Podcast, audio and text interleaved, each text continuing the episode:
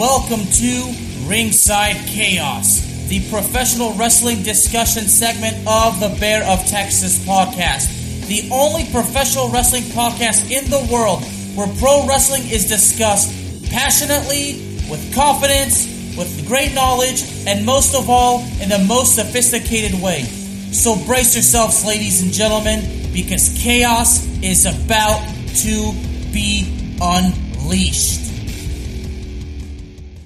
Welcome, ladies and gentlemen, to another edition of Ringside Chaos, the professional wrestling discussion segment of the Bear of Texas podcast. I am the Bear of Texas, and let's welcome back Mr. David LaFon. David, it kind of seems like it's been forever. Yeah, man, it's uh, definitely been a while. I think last time we spoke was on the Malachi Black contract situation, Raven going into the Hall of Fame.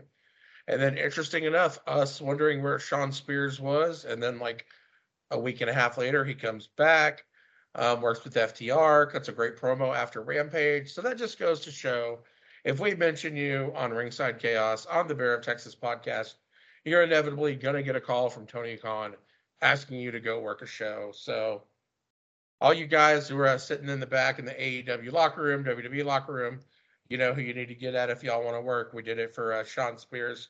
Sure, we could do it for you too. Yeah, and I guess you know, speaking of Shawn Spears, he's a he's a baby face.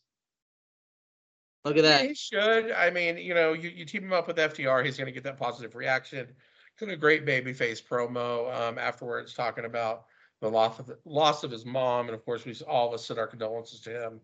And uh, you know, him teaming up with FTR. As we know, FTR is completely revolution, revolutionizing the tag team business, bringing it back, in my opinion, to a prominence it hasn't known probably since the 90s. And that is actually what we are going to be discussing today. Me and the Bear, Smokey and the Bear, the greatest tag team in podcasting, are going to do a deep dive on the wonderful, crazy, and in my opinion, one of the best parts of pro wrestling, the tag teams. Absolutely. And I'm going to stress to everybody that an episode like this, this was David's idea. So th- give the credit to Mr. David LaFawn. And, you know, I'm doing this because he's been with me since the beginning. He has supported me, he has rooted for me. So, Dave, I would not be where I am today, and I would not have the motivation to keep going if it wasn't for David. But there's a lot of friends who sit, fit the same category as David. You all know who you are. The bottom line is when there's requests from people that truly care about me, it is my life objective to fulfill them. So here we are. I appreciate that. Always, man. Always happy to see you. Always happy to provide that hot tag when you need it. Cool. and yeah, I mean, I mean, tag team wrestling. You know, the first recorded tag team match in history was back in 1901. I mean, so it's definitely something that was more of a regional dim- uh, gimmick. Didn't really start getting national attention until the 30s. Even the NWA, WWF at the time didn't really start incorporating it until the late 70s, early 80s.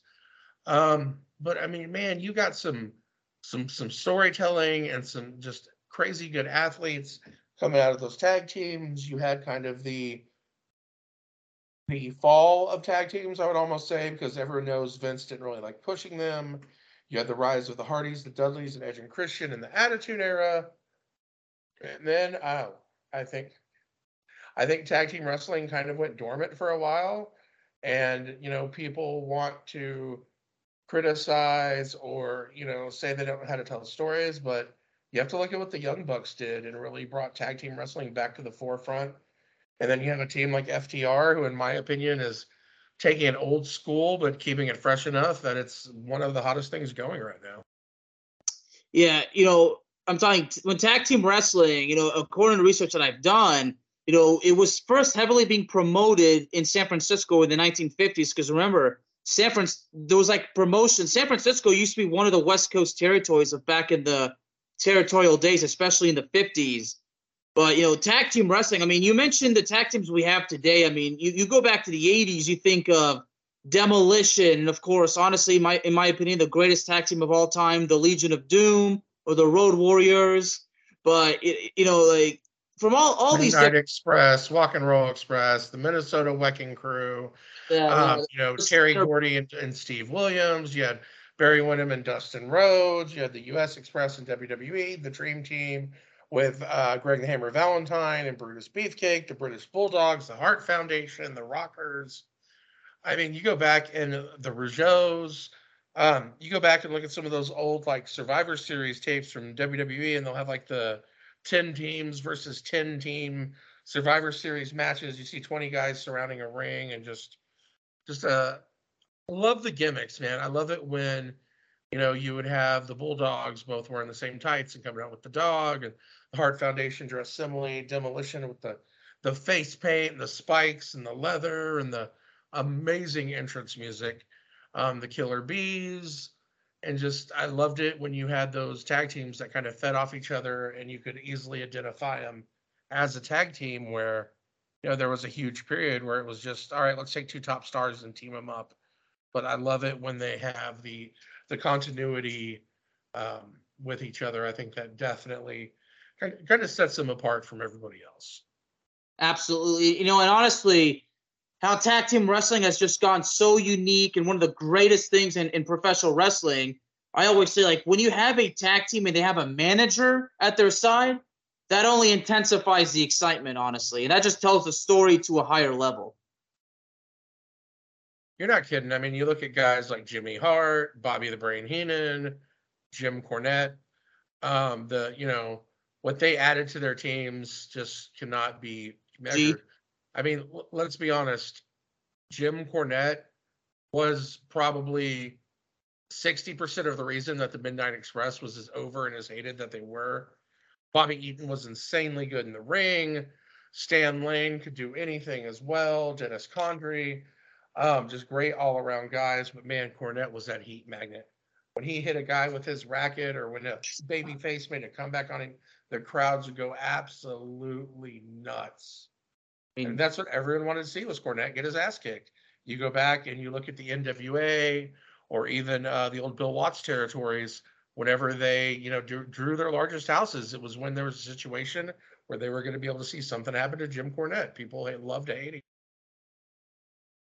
Absolutely, yeah. People love to hate Jim Cornette. That's why I strongly recommend like Jim Cornette tells the best stories, especially from his days when he was a manager and back in the days of wrestling. I mean, we've all seen like the stories about how Jim Cornette was legitimately arrested because you know back then that's how it was. You know, he you know he was you know the heel manager hitting people with rackets, but you know he's even told stories about how these fans would attack him. He would have to defend himself, but you know managing is a big part of it. You know, and I mentioned Mr. Fuji, who of course managed Demolition. And speaking of Mr. Fuji, he used to be in a tag team with uh, I think Masa Saito. And you know, of course, we mentioned tag teams, the AWA. Jesse the Body Ventura teamed up with several wrestlers, uh, most notably Adrian Adonis, and I believe they were known as the East West Connection. Both on uh, right points. Mr. Fuji, of course, uh, you know, did he also teamed up with Mr. Saito for a while. Um, I believe that's actually when they were in WWE. Um, yeah. And then he, uh, you know, uh, was uh, Toru Tanaka, Professor Tanaka. I mean, that was, yeah, man. I remember being a kid and just being absolutely scared to death of them. And then yeah, I went on to manage teams like Demolition, The Powers of Pain. Um, really, really great. Demolition, I remember being a kid and I absolutely loved them. I thought they were the greatest thing. I mean, looking back, obviously a complete Road Warrior clone, um, a complete Road Warrior knockoff. But um, for what WWE did with them, I thought it was great. I think they were actually the the first, um, you know, wrestlers other than Hulk Hogan to actually have music with lyrics. Here comes the X. Here comes the Smasher. It's demolition. Walking disaster. That is probably completely off key and horrible, but man, uh, you psyched when they came out. So many names. I mean, it, it, it's hard for me to remember. I mean, one of them, another one just came in mind. The natural disasters. I mean, now that now their music, I think was, even though it was just like an earth, it was like the sound of an earthquake. I would always suggest, you know, since there was earthquake and typhoon, they can have the sound of the earthquake, and then maybe they can have like a an alarm, you know, like one of those blizz, one of those typhoon alarms, like those hurricane things like that. But I'm telling you, yeah, natural, I mean, you get the crashing waves, though. People are going to be falling asleep. So. yeah, man. Um, tugboat, dude, he turned heel on Hogan, man. Uh, became the natural disasters, and then they actually turned face against Money Inc.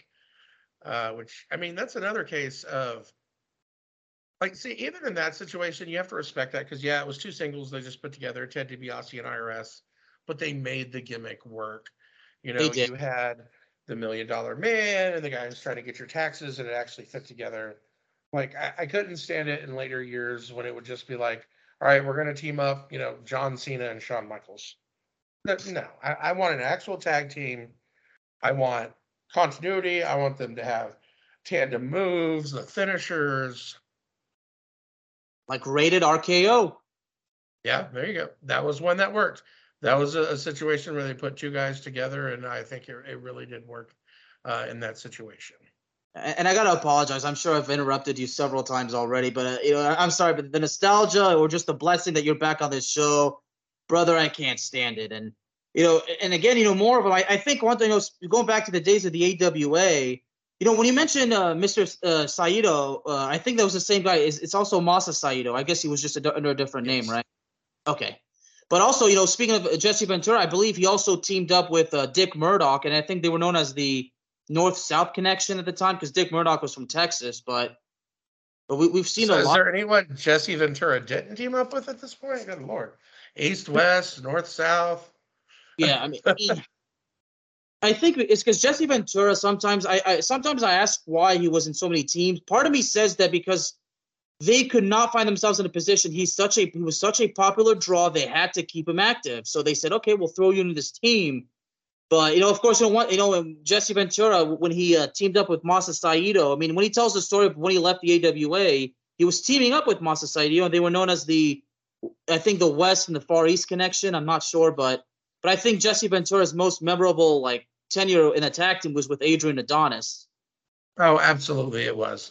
Um, I mean, you look back in history and some of the stuff that they had together, and some of the matches were just were were absolutely insane. Um, the East West connection, and they won the AWA World Tag Team Championship, and were just an absolute, just just phenomenal team. And, and it does make sense, you know, because I think, uh, especially later in his career, Jesse was dealing with a lot of injuries. And so by having him be in those tag teams, you know, you're not going to put as much on the body. It's to not as much wear and tear, and just hopefully uh, allow his career to uh, to last a little longer. Absolutely. So uh, you know, we mentioned all these managers too. I mean, you know, people you know say with these tag teams, they also mentioned stables. You know, you know, of course, there was like you know with the the Four Horsemen, the New Day, and everything like that. The NWO. I mean, the but, Shield. You know, just stables, and we'll we'll keep we'll we'll definitely do an episode on the, on the, some of the most memorable stables. But but go back to tag team. You know, we mentioned you know the Mega Powers, you know the Macho Man and Hulk Hogan, and you know, and I think I like how you mentioned how at first like the Ted DiBiase and IRS, like how it pairs up because I the way I saw it was this. A, a, a millionaire and his and his personal tax guy. That that's how I kind of saw it. Yeah, the you know all the rich guys got their accountants. You definitely works out. Yeah, exactly. So, so, so let's let's ask you this, Alex. We've we've kind of touched on it. So the '80s, you can pick three tag teams from the '80s. Who are you? Now, obviously, we know there's going to be some crossover. People were in the '80s, people were in the '90s, but those who are just slowly, solely uh, based in the '80s or mainly known for the '80s runs. Who, in your opinion, is the top three? Who is who is the Bears' top three tag teams? Sorry, I, again, I apologize. I'm just so excited that's tough because the 80s were be before my time and i don't want to make you feel old but but of course i've gone back done research watched tape. I mean i would say youtube but, but you know tape if we're going to go old school back then i mean the word tape is the way to is the way to go but obviously tape is uh, used by a vcr for those of our listeners who weren't born in the 80s it's uh, ask your parents about it kids. It's great stuff. Exactly. But for me demolition obviously because you know you demolition, the Legion of Doom, th- those two are no brainers because th- th- those names are basically you can't mention tag team history without even mentioning them.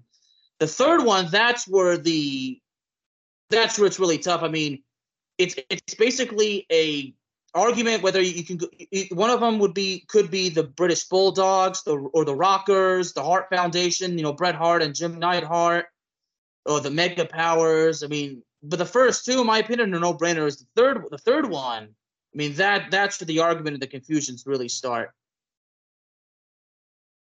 It is, and I, I, definitely think you have to look like if we're just talking purely '80s. I don't think anyone tops what the Road Warriors did during that time. I mean, it's called the Road Warrior Pop for a reason. Iron Man would hit, the crowd would go absolutely nuts.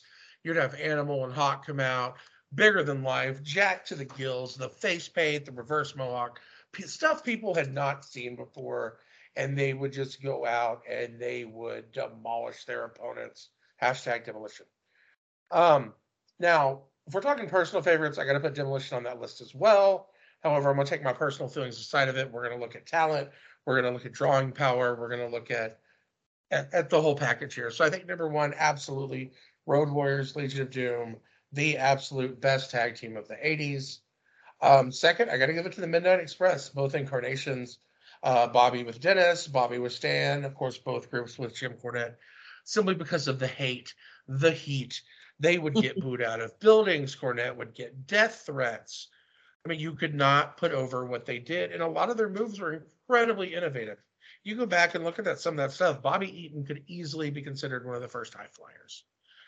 Now, the the last slot, though, you're absolutely right. It is so hard to fill. There's one. Here's one team I didn't even mention: the Rock and Roll Express. And the fact yes. is, Rick, he still wrestles today. I mean, in that third slot, you could put the Rock and Roll Express, the Hart Foundation, the British Bulldogs, or here's what we haven't even mentioned. What about the Steiner brothers? Well, they were 90s. I, mean, I mean, are we, gonna, are we gonna consider those more 90s? You know, they, yeah. They got the, yeah, you're right. You're right. You're right. I mean, I think they started. They might have started wrestling in the '80s, but I think the Steiner brothers name kind of it was basically. Yeah. Well, we'll, we'll, push them in the '90s.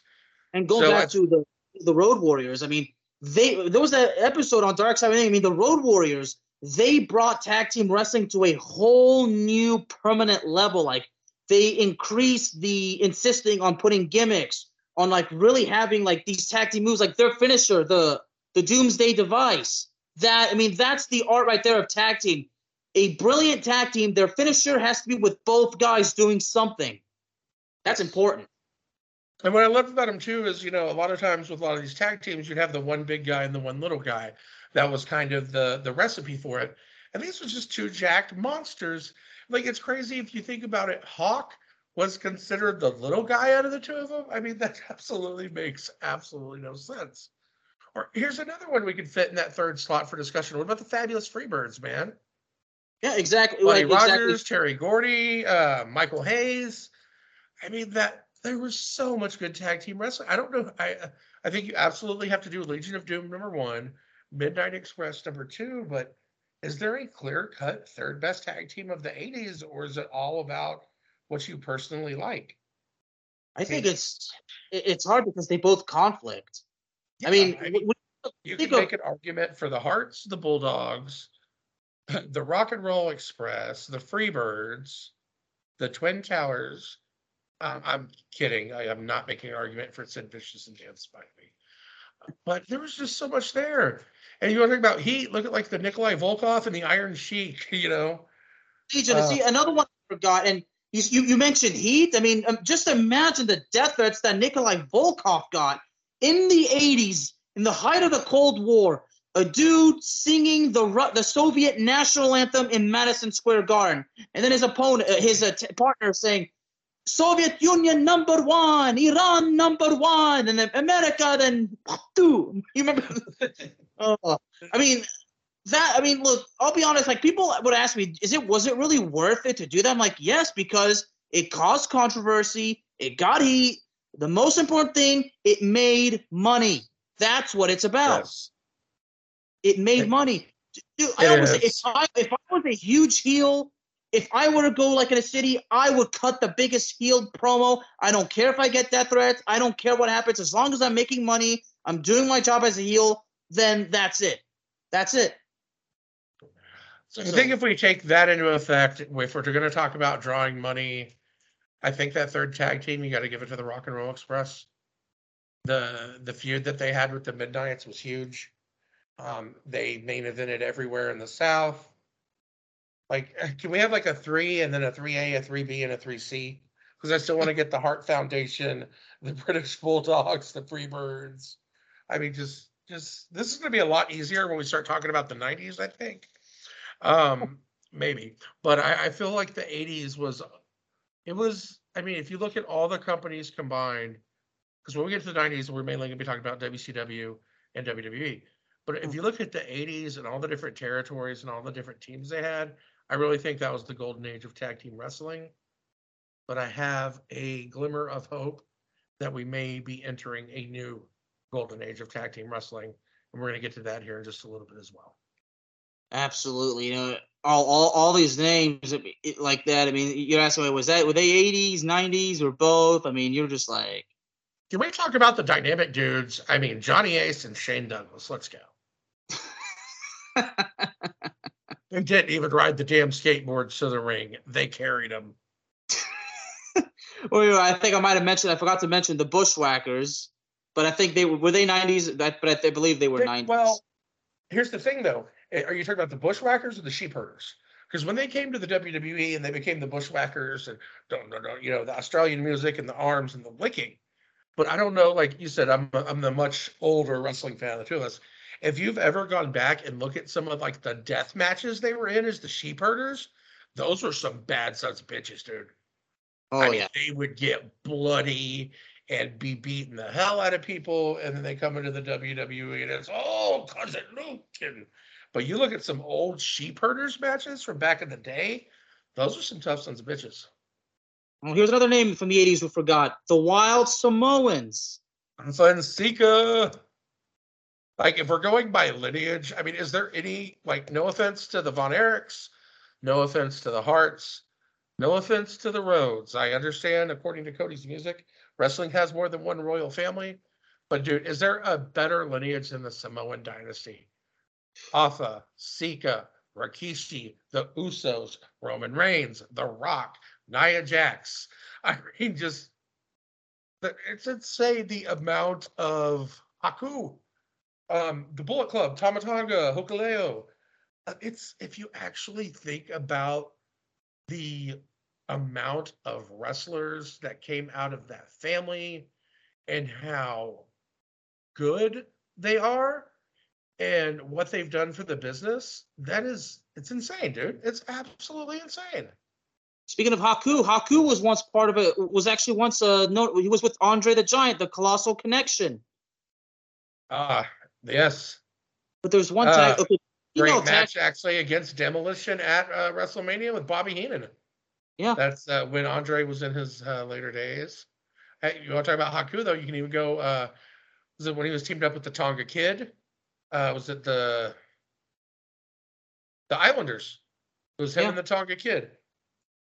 You also you know had what? him with uh, the Barbarian as the Faces of Fear, all kinds of stuff you know, of course, there was actually a, ta- a female tag team in the 80s consisting of Princess Victoria and Velvet McIntyre. And, you know, when I saw that episode, uh, Dark Side of the Ring, about the Fabulous Moolah, and I learned about Princess Victoria, man, I went back, w- learned, wanted to learn so much about Princess Victoria, watched her matches. I mean, dude, she was incredible. I mean, her, her gimmick, you know, her gimmick based on her real Native American heritage. You know, she she teamed up with Velvet McIntyre. I mean, it's funny you mentioned that. I was actually watching the uh, very first Survivor Series yesterday, and uh, there's actually a they had a five on five women's match. There's actually a tag team from Japan called the Jumping Bomb Angels. I actually just I actually I'm actually looking at them right now. I'm like I did not know that. Dude, they have like their uh their finish was a double drop kick from the top rope. And you talk about women doing that back in the 80s was absolutely unheard of. Oh man, I mean, I, this is why when I stress to people, women's wrestling is absolutely important. Women's wrestling matters, you know, and it makes me sick to my stomach to see how female wrestlers get so badly disrespected. We can uh, we'll do another episode on that, but I am going to hit you with that blind tag. Time to move on to the so let, let's let's recap the 80s. I think we're both in agreement. Number one, Road Warriors, Legion of Doom, Hawk and Animal. Absolutely. Number two, you had picked Demolition, can definitely understand that. I myself am going with the Midnight Express. And that number three spot, I looking at everything, I did decide on rock and roll if we're talking about drawing power. Well, let's be honest, like an argument can be made for a half a dozen teams. What's what's your pick for your third team there, Bear Man? Oh, you know, I'll just go. I'll just go British Bulldogs. Fair enough. Fair enough. Plus, they had Ozzy Osbourne come to the ring with them at WrestleMania too. That was pretty awesome. yeah. But now here we are. Say, let's move into the 90s. Now, the 90s were definitely a different time for tag team wrestling. Um, in this, I think we are going to mainly be focusing on WWF, uh, WCW, may touch on ECW a little bit, just because the independents, as we you know kind of going into 90s, were for the most part kind of dying out. You still had some of those fringe territories and those fringe tag teams, but the ones that were uh, really making a splash were definitely a part of the the big two and a half, uh, you know, organizations that we want to talk about. So, I mean, let, let's let's talk 90s, man. Um, it started out very odd in a way. You had the Rockers breaking up with, uh, you know, one of the greatest heel turns in history when Shawn Michaels threw Marty Jannetty through that glass window. You saw Bret Hart break out on his own as the singles. You saw Davey Boy Smith of the British Bulldogs break out on his own in the singles on WCW. Um, I think that was actually at that time uh, that the Road Warriors showed up in WWF as well. WCW was definitely going through a transition. I think the only tag team in the early 90s that really stood out for WCW and they ended up in the WWF as well is you got to talk about the Steiner brothers, man. I mean, this uh, source I'm looking here, they're listed as the number one tag team in the 90s. And I'm talking yeah. like the entire decade. I mean, I, I think you could absolutely make that argument, man. Um, Scott Steiner, I mean, if, if you look at like Scott Steiner before he became Big Papa Pump, you you wouldn't think it was the same person. No, man, he was doing stuff. People had like I don't know if people realize this. The her, you know, the Frankensteiner had never been seen before until Scott brought that. Or are you familiar with the the Steiner screwdriver, the jumping pile driver he had? I've seen it. I mean, I mean, it's dude. And Rick would just come up with knock the shit out of you. Scott would just come up with suplexes like it was going out of style.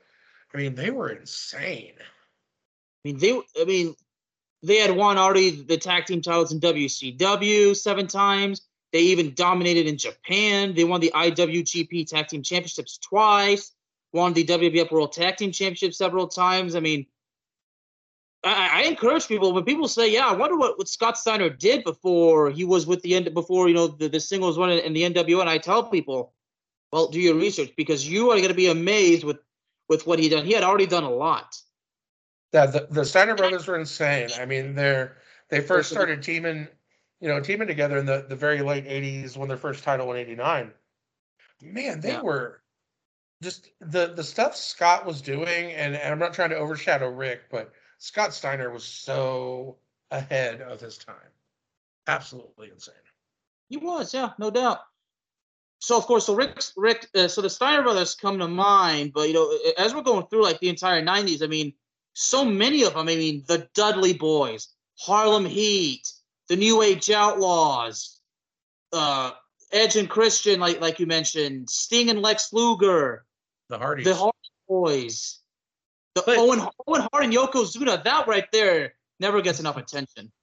Oh, when uh, Yoko was Owen's surprise partner at the Royal Rumble when they beat the Smoking Gunns for the titles. Mm-hmm. Rob Van Dam at ECW, the Gangstas New Jack and Mustafa Saeed. I think the issue with that is though, man, like, because don't get me wrong, up until about six months ago, in my opinion, the Dudleys are the greatest tag team of all time. Um, we'll get to that later, how they were. Um, stay tuned to see which team I now think is better than the Dudleys. There's a little bit of foreshadowing for you. But the teams you just mentioned, the Outlaws, the Dudleys, the Hardys, Edge, and Christian, I mean, we're talking like the last two, three years of the 90s. I mean, because they didn't really get big until the, the Attitude Era. And so, I mean, I think, you know, like I said, I think when you look at the 90s overall, you're looking at the Steiner brothers. Yeah, no, um, no. Then WWF, you had a lot of the gimmick teams. You had the Nasty Boys, um, the Natural Disasters, Money Inc., we previously talked about, the Rougeaus, the Beverly Brothers. Um, here's here's here's a flashback for you: Power and Glory, Paul Roma and Hercules. Well, here's one: Men on a Mission, Mo and Mabel, baby, with Oscar. Let's go. I think before what that that's when they got to W to the WWF. I think before that they were they were known as the Harlem Knights before they before they uh before they signed with Vince. I think I guess Vince just wanted to give them a different name. Of course, Always, they were, he has to own it. Of course, the head the head shrinkers, you know, uh, which was you know Fatu before he became Rikishi. uh, I forgot. yeah, it was Samu and Fatu. They were like yes. the, the head and and then they brought in the Barbarian, but renamed him Sione, and he was a member of um.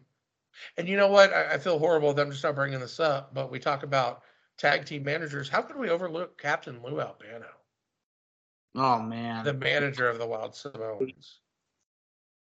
How could we?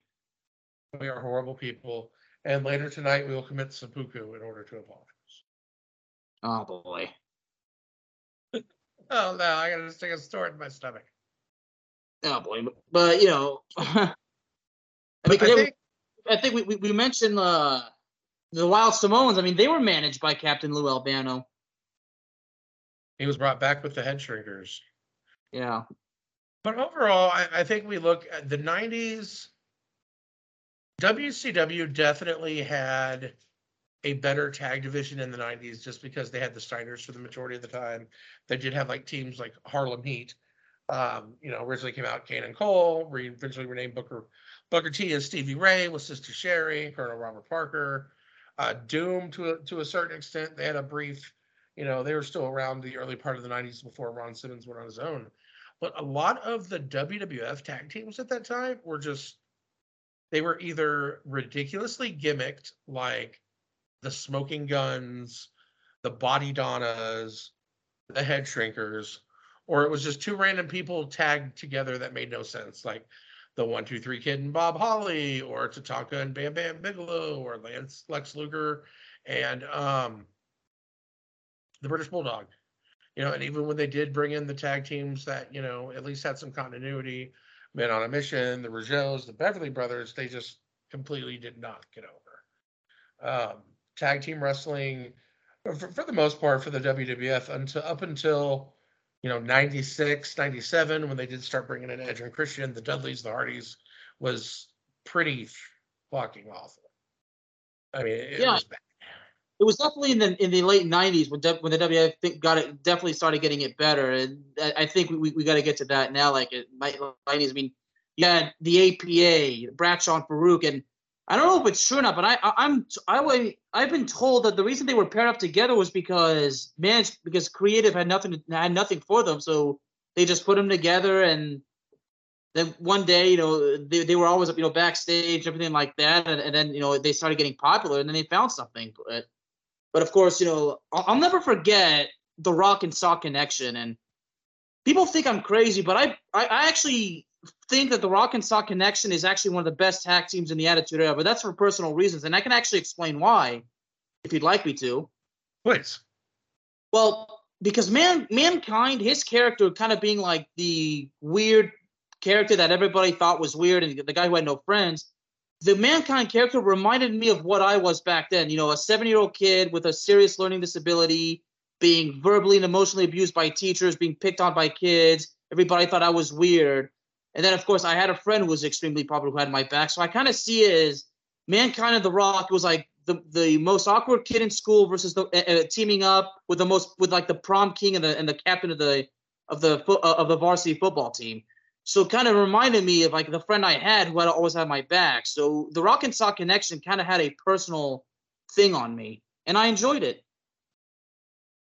Agreed, agreed. I think we we got a lot of ground to, to cover, and we'll definitely do a, do a deep dive on that. But I'm looking here actually at the history um, of the WWE Championship in the '90s, and man, if like the list of some of these teams is just not great. Um, no. I'm I'm looking at like the Quebecers, the One Two Three Kid, Marty Jannetty, the Quebecers again, Men on a Mission, Quebecers again, the Head Shrinkers, Diesel and Shawn Michaels, the One Two Three Kid and Bob Holly, Smoking Gunns, Owen Hart and Yokozuna, and the Godwins.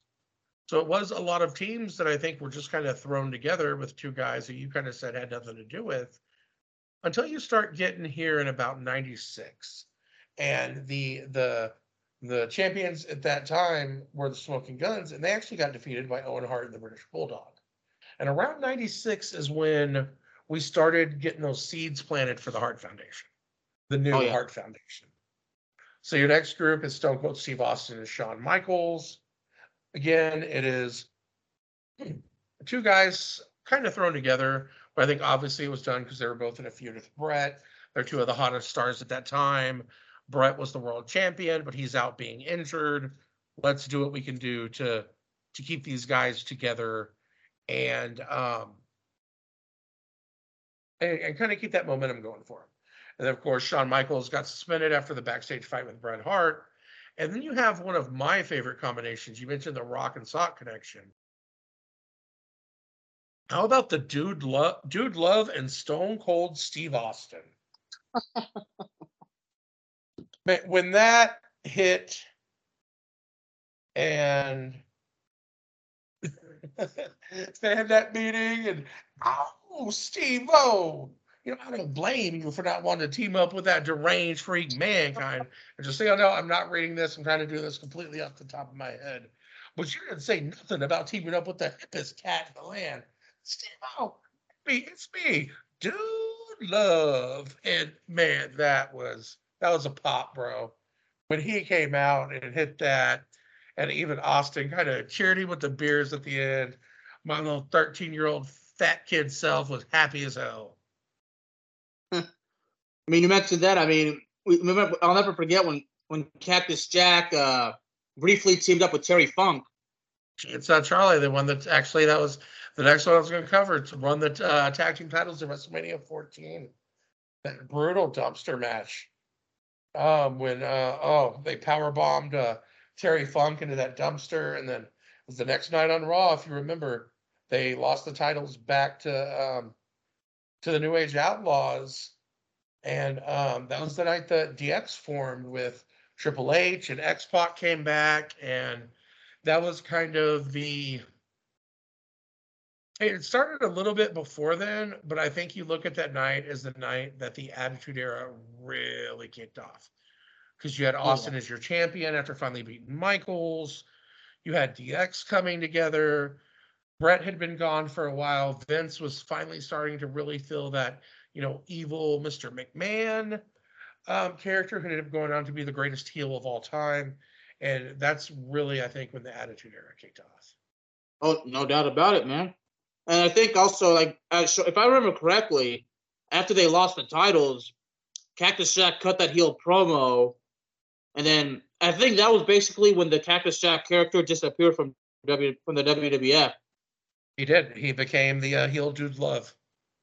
Uh, Mick Foley kind of came out, and had his hair slicked back, wore a suit jacket, actually had his his fake teeth in, so he had a full mouth of teeth, and I hated him so much because I loved Mick Foley and I still do. But oh my gosh, I, I uh, that character. You doubt. Know, as, you keep, as you keep going through the '90s, you have a lot of these thrown together tag teams.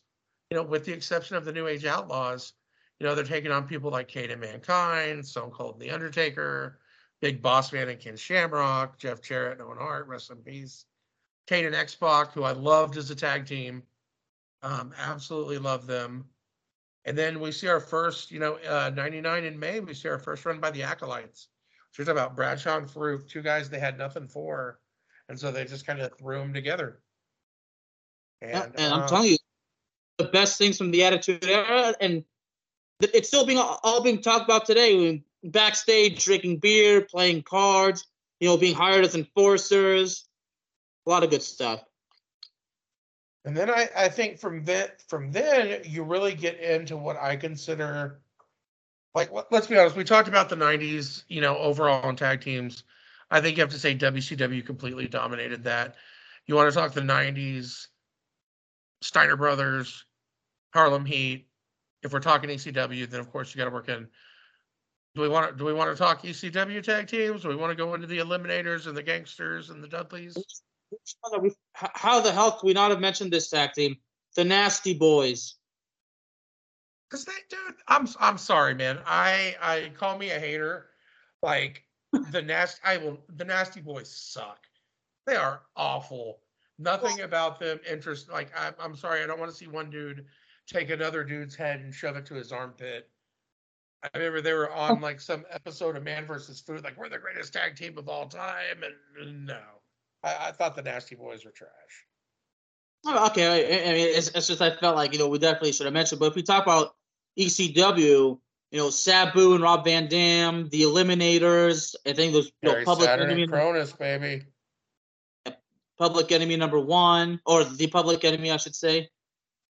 Of course, you know What the happened to gangster. them when they when they went to the WWF, right? What was that? What was Public that? Enemy. I said you heard what happened to them when they went to WWF, right? Well, I They- mean, they went. It, it went bad. I mean, '96 and '98 when they were WCW, they they did actually strike some gold, but with the WWF, I think that's where it just Well, it, it what- just went what- down. yeah, the reason it, it went to shit is they had a match against the Acolytes. And right before they went out, Public Enemy wanted to screw and change up the finish. And if you're dealing with someone like Bradshaw, you're dealing with someone like Ron Simmons, Faarooq, that is not something that you do. Basically, they told them, hey, this, you know, they they tried to tell the acolytes, hey, this finish isn't going to work for us yada yada. And so if you go back and you you look it up on YouTube, Public Enemy versus the Acolytes APA, they go out there and they absolutely beat the shit out of them. And I'm not talking working. I'm talking they went out there and be like, you ain't gonna come into our house and try to tell us what to do. They beat the shit out of them boys. Wow. It is brutal. And that's why the public enemy lasted in WWF for about a week. Oh. Yeah. Because they were they were insanely over in ECW. Remember the was it the match with uh was it them against uh, Cactus Jack and Mikey Whipwreck when they just filled the ring with chairs?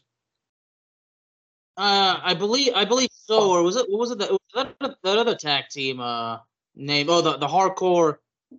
Okay, I Hard- think it was. Yeah. Yeah, are you're thinking of the uh was it the hardcore chair swinging freaks? Balls Bal- Mahoney. Balls- Yeah, but I think it was Cactus. I think it was Cactus Jack and Mikey Whipwreck aga- against Public Enemy, and I think Jack asked for a chair, and the fans just started just chunking them into the ring like it was. You know, speaking of, of another tag team, I mean, with the FBI, the full-blooded Italians in ECW. Nunzio or Ah, Little Guido. Should call him by his right his real name, Little Guido. Let's go the hardcore chair swinging freaks. You know, I, again, I don't know so much about EC, ECW, but Axl Yeah, but Rotten and ECW Balls Mahoney. I mean, ECW had their fair ch- their their fair uh, share of great tag teams. Of course, you know the Dudleys. So My second no, the- favorite tag team of you all think- time. you think of the Hardys, Edge and Christian, the Dudley Boys, the APA, the or the Acolytes, you know, the Rock and Sock Connection, the New Age Outlaws. You know, you, mentioned all those, but you're talking WWF in late '90s. The the Dudleys, the Hardys, and Edge and Christian were head and shoulders above everybody. I mean, they the matches, the promos. I mean, absolutely insane. I remember That's the the, the triangle ladder match, man. Uh, WrestleMania 2000. Um, it was preluded by the table match at the Royal Rumble between the Hardys and the Dudleys.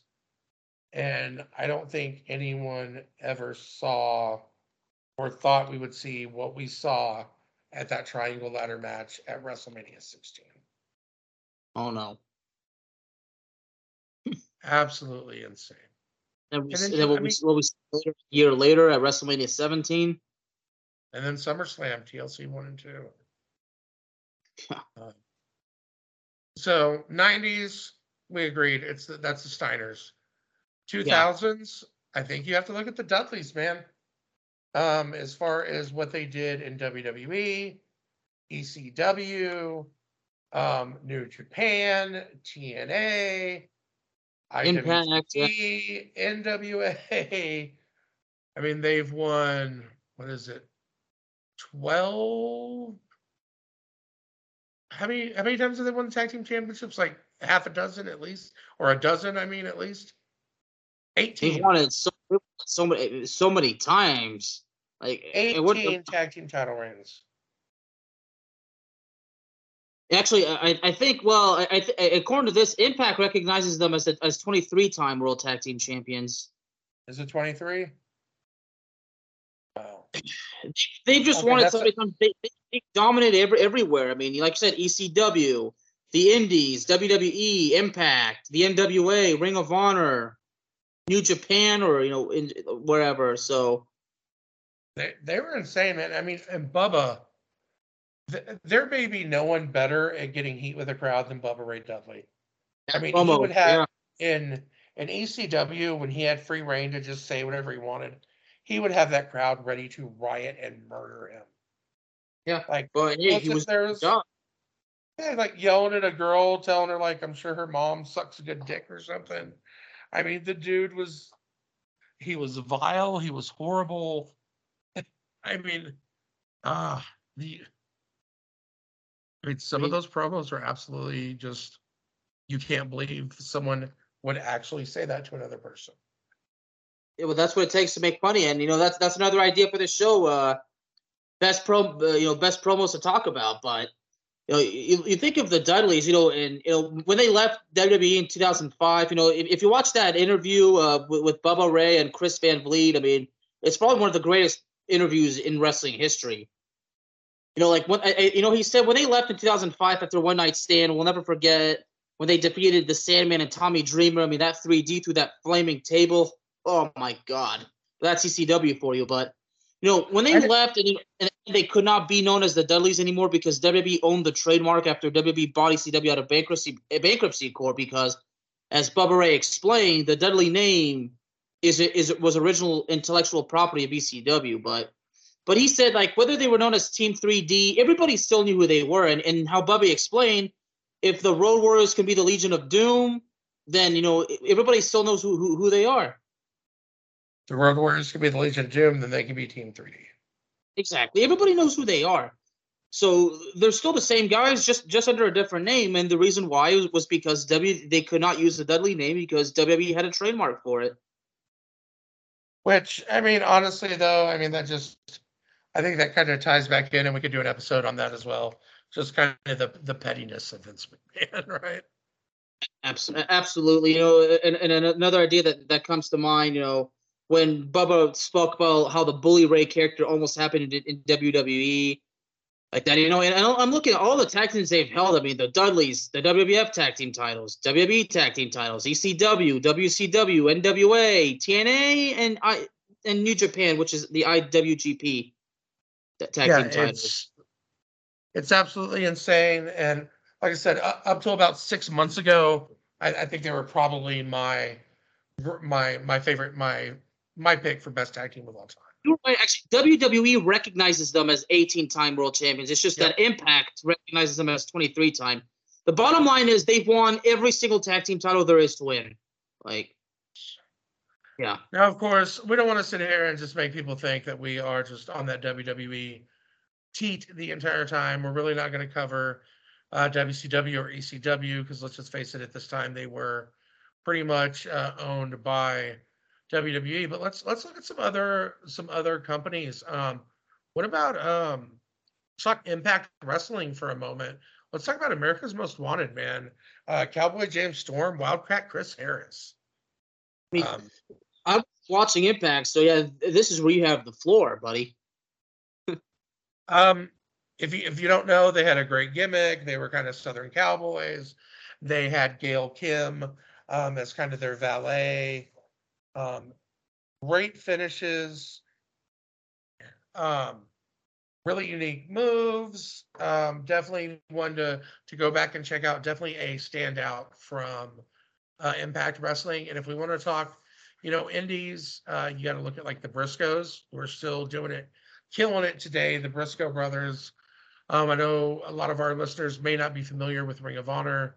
Definitely go out, check them out. Check out the Kings of Wrestling Claudio Castagnoli, Cesaro, Casiro, Cashizono, as as we uh, more know them now, and then uh, Kevin Steen and El Generico, better known as Kevin Owens and Sami Zayn. If you're not familiar with them, definitely get out, watch them. Um, they they were doing some some phenomenal stuff.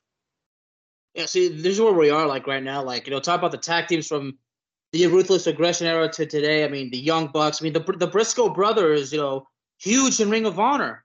And you know, we talk about you know the Usos, the New. I mean, the New Day's a stable, but you know, still, you know, I guess they still kind of you know basically fit in, in the tag team division. But you know, there's also Swerve. I mean, Swerve in Our Glory. That is something I I, I absolutely adore. Of course, uh, the Motor City Machine Guns. You know, the research on them. Sabin and Shelley. They're you know, even of Honor and Impact, I believe. Or here's one. Um, you know, from the 2000s, dude, Los Guerreros. How, Eddie see, Chavo. How the heck could I forget? You can talk world's greatest tag team, Haas and Benjamin, MMM, MNM, Mercury and Nitro. Paul London and Brian Kendrick. Yes. uh, uh, Lance Cade and Murdoch and Trevor Murdoch. Man, the Un-Americans, William Regal and Lance Storm, AJ Styles and Christopher Daniels. Oh, uh, of course, boy. Cody Rhodes is a member of the Legacy, teaming up with Ted DiBiase Jr. when he first came out. Um, 2000s were were great, man. Um, T- and you know, DX, Triple H, as DX. Rated RKO. You had some one-offs with teams like you know Three Minute Warning, Ric Flair and Batista, the Basham Brothers. We can even talk about old school LAX man, Homicide and Hernandez. Um, of course, they were, they were doing some some incredible things. See, LAX, I, am telling you, L- LAX. I mean, I think it it started out as a tag team, but I think it, it fully expanded into like a major, like it, into a major stable. I, I think I think uh, some people say it's like almost like the Bullet Club, like because the Bullet Club. I mean, I don't even know if, if Bullet Club is even is even a stable at this point because it's so big, so many members whether it's present I, or past. I, I, don't think you can put LAX and Bullet Club really on the same level. Um, LAX was just, you know, it was pretty much Konnan and whatever two guys he had at that time. Um, I will say though, it does like hurt my heart to see, you know, what's going on right now with, um, you know, Santana and Ortiz. But uh, I think again, that's uh, for for another time. Um, I'm but yeah, I think, mad that I think, the, I'm still mad that the inner circle had to split. But I think uh 2000s, man, you got to say it was uh, it was the Dudleys. Mm, no doubt. I mean, uh, a lot of names come in mind, but the one you talk about the most is the Dudleys. I mean, because if it wasn't for the Dudleys, I mean, think of all the teams that wouldn't have happened if it wasn't for the Dudleys. Exactly. But, then we know, move move into the 2010s. I mean, this is where I think, in a lot of ways, tag team wrestling started making a comeback because you did have teams like the Young Bucks on top of the world now, prominence. On top of the world now. Tag team wrestling is on top of the freaking world now with all the names. The Lucha Brothers, the Young Bucks, you know, the greatest tag team of all time. Here it comes, my pick, who I love more than anyone else, FT fucking R. Dawson, Wheeler, Cash, whatever you want to call them. I Kingdom. I just remember now. Kingdom. Um, uh, Mike Bet, Mike Bennett, and the other guy. They, they're known as the Kingdom. Yeah. the, yeah, yeah. Uh, uh, was it Mike Bennett and Matt Taven, right? Or yeah, yeah. of course. Mike, you know, Mike Bennett and Matt Taven. Yeah. The brothers, the Lucha brothers, man. I mean, there, there's so open. Dangerous, um, I mean, the dangerous uh, of New Japan. Yeah, and even WWE stepping it up with Usos, New Day, the Viking Raiders, the Street Profits. Uh, um, the bar. Yeah, well, they're not around anymore. Cheer, but man, the bar was awesome. um, Cesaro and oh, Sheamus. Our glory yeah. is one of the coolest things I've ever seen. The acclaimed, as we're talking about AEW tag teams, Scissor of course, uh, Will Will Ospreay. Uh, uh, I don't even know if I did I say it right. Is it Osprey or Osprey? Yeah, it's Ospreay. It's Osprey. Will but yeah, uh, the the United Empire faction. I think they're no, they're known as uh, uh Aussie uh, United, yeah, United Empire is the faction. Aussie Open's the tag team. Yeah. Um, and then you also have um, Jeff Cobb and Great-O-Khan in New Japan. Um, the Briscoes still killing it. But can we, Creed brother. Can we just can we talk about how good FTR is? They are your pure wrestling throwbacks. This was a team that was heel, but they're so good in the ring that they turned them face. Um, I think Scott Um, he wanted to call him Dawson and Dash and Dawson. I've been watching too much old school uh, uh, NXT, but man, um, they're just one of many NXT talents that got buried on the main roster. Yeah, because Vince McMahon no, didn't know what to do with them, man. And, FTR, just basically a combination of back in the day and today. I mean, the you. It, it's that, a shame how Harwood may just, be the best bell to bell wrestler in professional wrestling right now. I mean, you look at the matches that he has had, even even the single matches that he's had with guys like CM Punk and Cesaro. He is just on another level, and you put him with Wheeler, man, and it's fucking magic. I mean, they were known as the revival in WWE. Yes, in, in NXT, they I think their original name was the Mechanics because uh, of you know they're very technically sound, and they called them the Throwbacks. And they went with this revival, and they had that great series of matches with American Alpha, Chad Gable, and Jason Jordan, and then the the freaking two out of three falls match against DIY man Gargano, Ciampa, and the two of them made magic. The, the Lucha Brothers as well. Man. I mean, the the matches that they've had with the Briscoes, I mean, the promos alone were absolutely insane. You, you see, like when FTR left WWE, you know, they signed with AEW. They appear with Ring of with, with Ring of Honor. Well, I guess you know now that now that because Ring of Honor is all elite, you know, if, if you're a member of the AEW roster, then I guess technically you're also part of Ring of Honor. Although contracts might be different for now, but but I'm telling you, I mean, FTR, you know, dominating, you know, in Japan, the Ring of Honor in Mexico. The, I don't know if they're still the AAA Lucha Libre Tag Team Champions, but dude, once they, they were set free from G, I mean, they were allowed to be themselves, and promoters knew how to use them. Yeah. I mean, right now they hold the AAA titles, the ROH titles, and the IWGP titles. They are still they are still the champions. Uh, okay. Yeah, I mean, they're they're everything they do is incredible, and honestly, that's one of the biggest fucking gripes I have with AEW is the way that AFTR is booked. They are the most over act that you have. I don't know why Tony doesn't have them on every freaking episode. And you know, people talk about the Young Bucks. They drop the titles uh, to swear to you know Jungle Boy and Luchasaurus because they wanted to do the three way thing and they didn't want to have to drop the titles to FTR in the rubber match. I mean, there's been all this backstage drama coming out of AEW, so who knows what is what but there there's no there is no good logical reason why they're not also holding the AEW tag team titles at this time. Yeah, and I mean, it's a crime that they're not.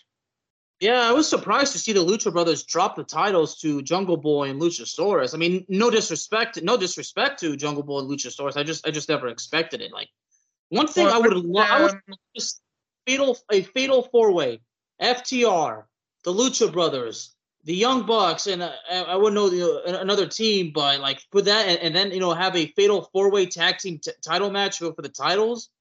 I mean, that's a main event right there.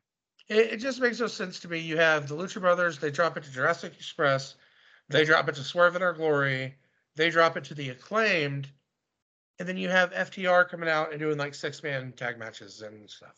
Which don't be wrong, love Wardlow, love Shawn Spears, love seeing them but it, th- these dudes need to be featured as your top tag team.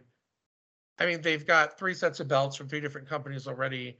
The fact that they are not pushing them has, I mean, think about how much money and how much of a draw it would be if you just every week you had FTR, you give them 10 or 15 minutes against random tag teams from around the world. You have people coming in from New Japan, from England, from some of the U.S. Um, indie, indie territories every week just to fight FTR. I, I don't get why they're not putting them on every freaking show. It's is it is it fair to say that FTR is arguably the best tag team right now, and they're the most over? Yes, and in my opinion, I said up until about six months ago, probably before the first match they had with the Briscoes, the Dudleys were my favorite tag team of all time. It is now FTR. Right. Um, anytime they're in the ring, you know, no offense to Cash, he's amazing, anytime Dax gets on the microphone, I'm instantly hooked. When he gave that promo about his daughter and you know fighting like a six year old girl, you know being a father myself, I had tears in my eyes. Um, and it's they are so good. I mean, they're crisp. Everything they does makes sense. It's it. They are one of those few teams that can suspend disbelief. The Bucks are awesome. The Lucha Brothers are awesome, but a lot of their matches, it looks like coordinated, choreographed gymnastics. And I know I'm like, you know, oh my God, you sound like Jim Cornette.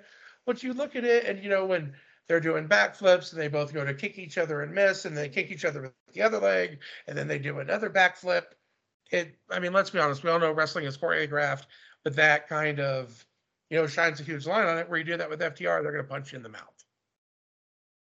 To hmm. me they are absolutely phenomenal. I would watch the, i would watch them wrestle a mop and a broom you know what uh, they like, are the best tag team of the 2010s and in my opinion the best of all time now that fourth team i had in mind would have been santana and ortiz that's a, another tag team that I mean, we could talk about, you know, wrestlers and acts that kind of got lost in the sauce in AEW.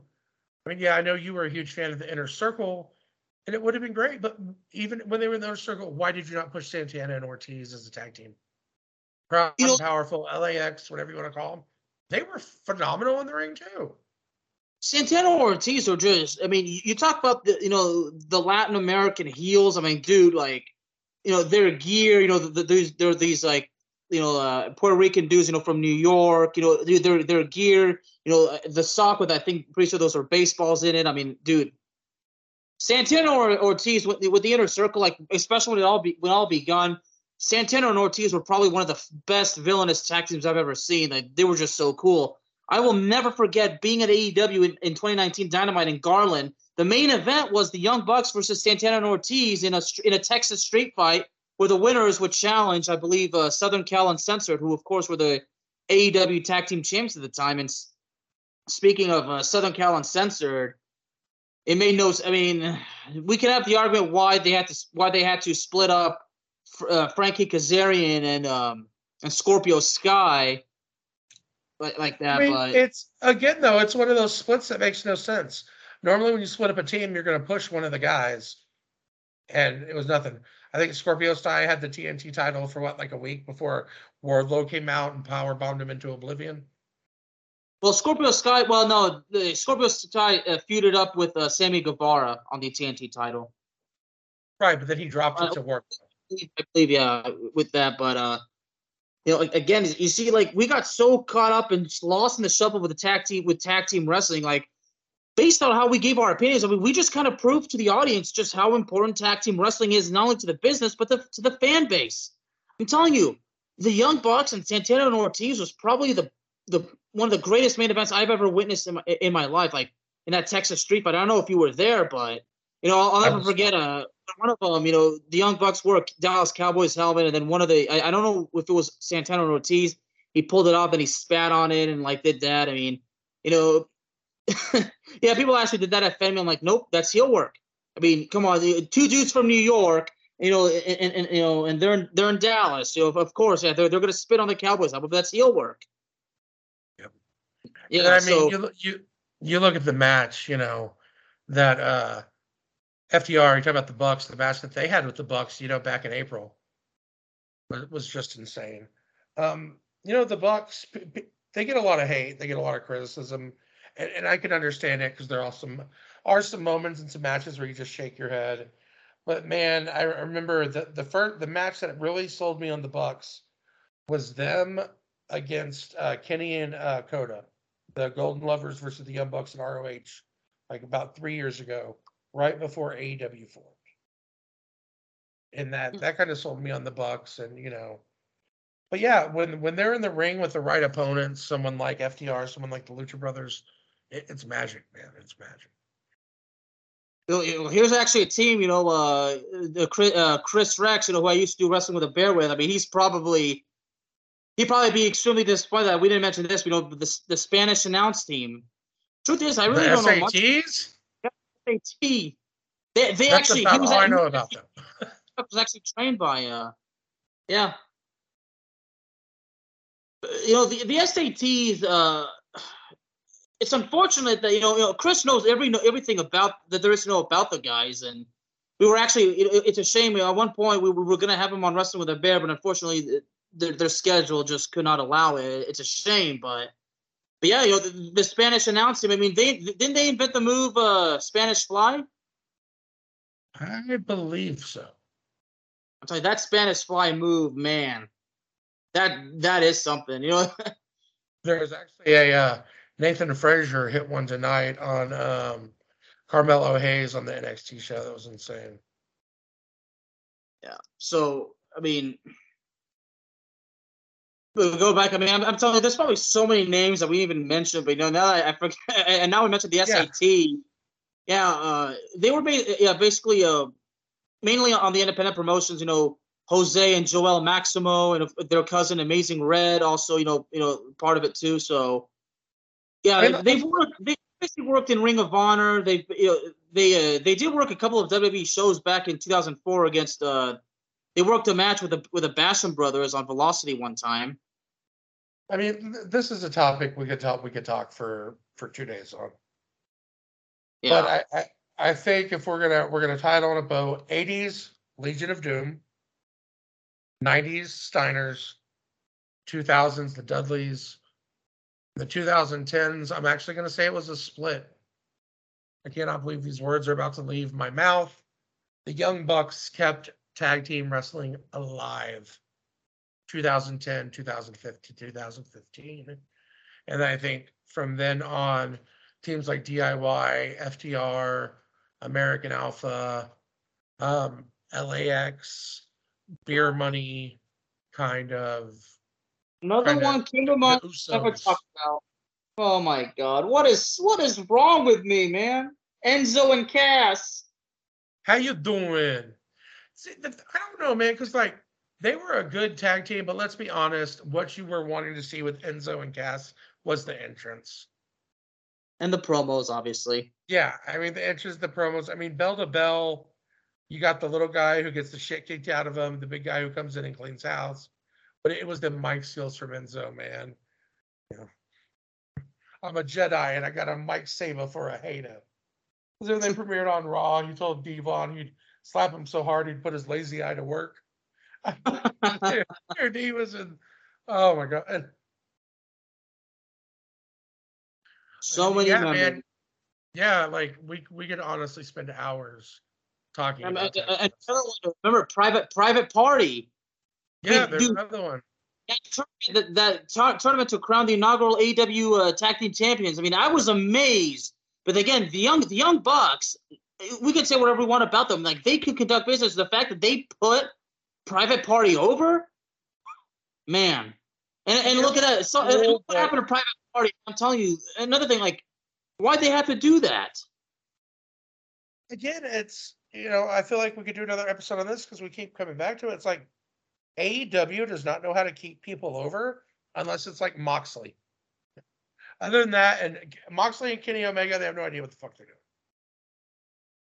I mean, you know, you speak of, you know, Chris Jericho just signed a new deal. We all know that Chris Jericho's uh, responsibilities and like like that. So, I mean, I, I don't know. I mean, we'll have to wait and see. But you know, yeah, we can go on and on and on, but you know, but, but this just goes to show how tag team wrestling has unlimited talking points, literally. It does, and I think, you know, we are in a place now where I think tag team wrestling is. This is the not to to sound um because I know I've been singing their praises all night, but I really do think we are in a situation where we could have a revival of tag team wrestling. Yeah, I mean, there's just so many teams right now that could ser- seriously be hot. I mean, imagine if all the promotions work together. I mean, um, this is this is our final subject before we close out. Imagine the Usos versus the Young Bucks. Imagine, well, I mean, this mean the Usos versus the Young Bucks versus the Briscoes. Give me brother versus brother versus brother. Or Absolutely. Brothers versus brothers versus brothers, however you want to say it. Well, you know what? Add the Lucha Brothers to the mix. Oh yeah, okay, because yeah, they are. Yeah, okay. I mean, if you really wanted to, we could also have the Gorillas of Destiny. um, Samataga. Uh, and when you mention how AEW can't keep all these tag teams over, I mean, you're not you're not even kidding. I mean, all the tag teams that we've seen in, in, in AEW, I mean, you know, Swerve and Strickland, you know, like that. You've seen Keith Lee, you know, again, but you know, them losing the belts, the acclaimed. I, I, I, I just didn't expect it, but you know, again, there's there's a lot of tag teams, and you know, and when Private Party kind of changed when they got in that group with Matt with with Big Money Matt, you know, the, the fact that the Broken Hardy gimmick disappeared, I was like, I don't know why, but I just hope it comes back soon. But I don't even know if it is coming back at this point. And I mean, yeah, and you know, we didn't. I feel bad because we didn't talk about it enough, but you definitely got to look at the acclaimed as far as uh, up and coming tag teams. I mean, they're ridiculously over. I mean, even John Cena said Max Caster can rap better than him. Um, but yeah, it's uh, again, you know, I don't, I don't want to harp on this, man, just because, you know, I, I feel like a broken record. But you'll have these teams and stuff that are over, and then it's like the promotions don't know what to do with them. I mean, you, you, you know, and I've said this before, and I, you know, I've said it many times. What's the biggest mistake that Tony Khan has been making ever since he's ever since AEW uh, started? What has he been too doing with the roster? People, too many damn people and not using them. I mean, see, so so here's two other things. So we talk about how critical we are of AEW, the booking of the of women's wrestling. Tag team wrestling is just another one too. Yeah. I mean, don't get me wrong, WWE ain't no picnic. They have a a ton of flaws, but I do I do feel like they use their talent a little better. I mean, at the same time, you can't please everybody, but the problem is with AEW is well, they shouldn't have they shouldn't have over. I mean, you can't call an overloaded roster at this point. Overloaded is too is too much of an understatement. Well, it just feels like they don't, you know, they they they have these teams or these wrestlers who give the you know have these you know crazy reactions or they're crazy over and they just they do nothing with them. This is why, like, if every single wrestling promotion tomorrow announced a permanent business relationship, imagine all the talents that can be loaned to promotion time after time after time, just like the days of the NWA. That would actually be the biggest, the best thing that happened to AEW. Imagine, like, imagine all these all these talent, whether it's just being loaned or just booking dates like that, all like that, like finally actually being true independent contractors. I mean, that's another story for another time. How pro wrestlers are considered. I mean, WWE wrestlers have been considered independent con- contractors, but it's that's clearly not the case because independent contractor means you can work for one promotion and another as well as take bookings. Like you can work for AEW, you can also work in Japan and take indie bookings. That's independent contracting, not WWE. But that's another story for another time. So, oh, David, I think I'm all tagged out, homie. Yeah, I think I'm just gonna go hour, in. Almost an hour and a half talking about this. I'm gonna make the cover. I'm gonna hook the leg. One, two, three, and we are officially ten-time tag team champions. Smokey and the Bear. Let's go. And we're baby. We're baby because we didn't cheat. But anything, anything you want to add uh, before I close it out? Um, feel free to follow me at um, it's underscore all underscore taken on Twitter. Um, Nah, I'm just uh let's get ready for an exciting week of wrestling. And uh that's all I got, man. Uh Yeah, you're all gassed long, up. It's been a yeah, dude, it's been a long week with the kids. So uh thanks for having me on and uh I mean I look forward to our next topic. Absolutely, and like to remind everybody that Ringside Chaos is available on all streaming platforms, including Spotify, Apple Podcasts, Google Podcasts, Amazon Music, as well as YouTube. I strongly, strongly, strongly recommend, and I ask you from the bottom of my heart, please, please, please subscribe. It is, of course, the pro wrestling segment of both the Bear of Texas podcast and Pain Train Pipe Bomb Productions. Your support is greatly appreciated.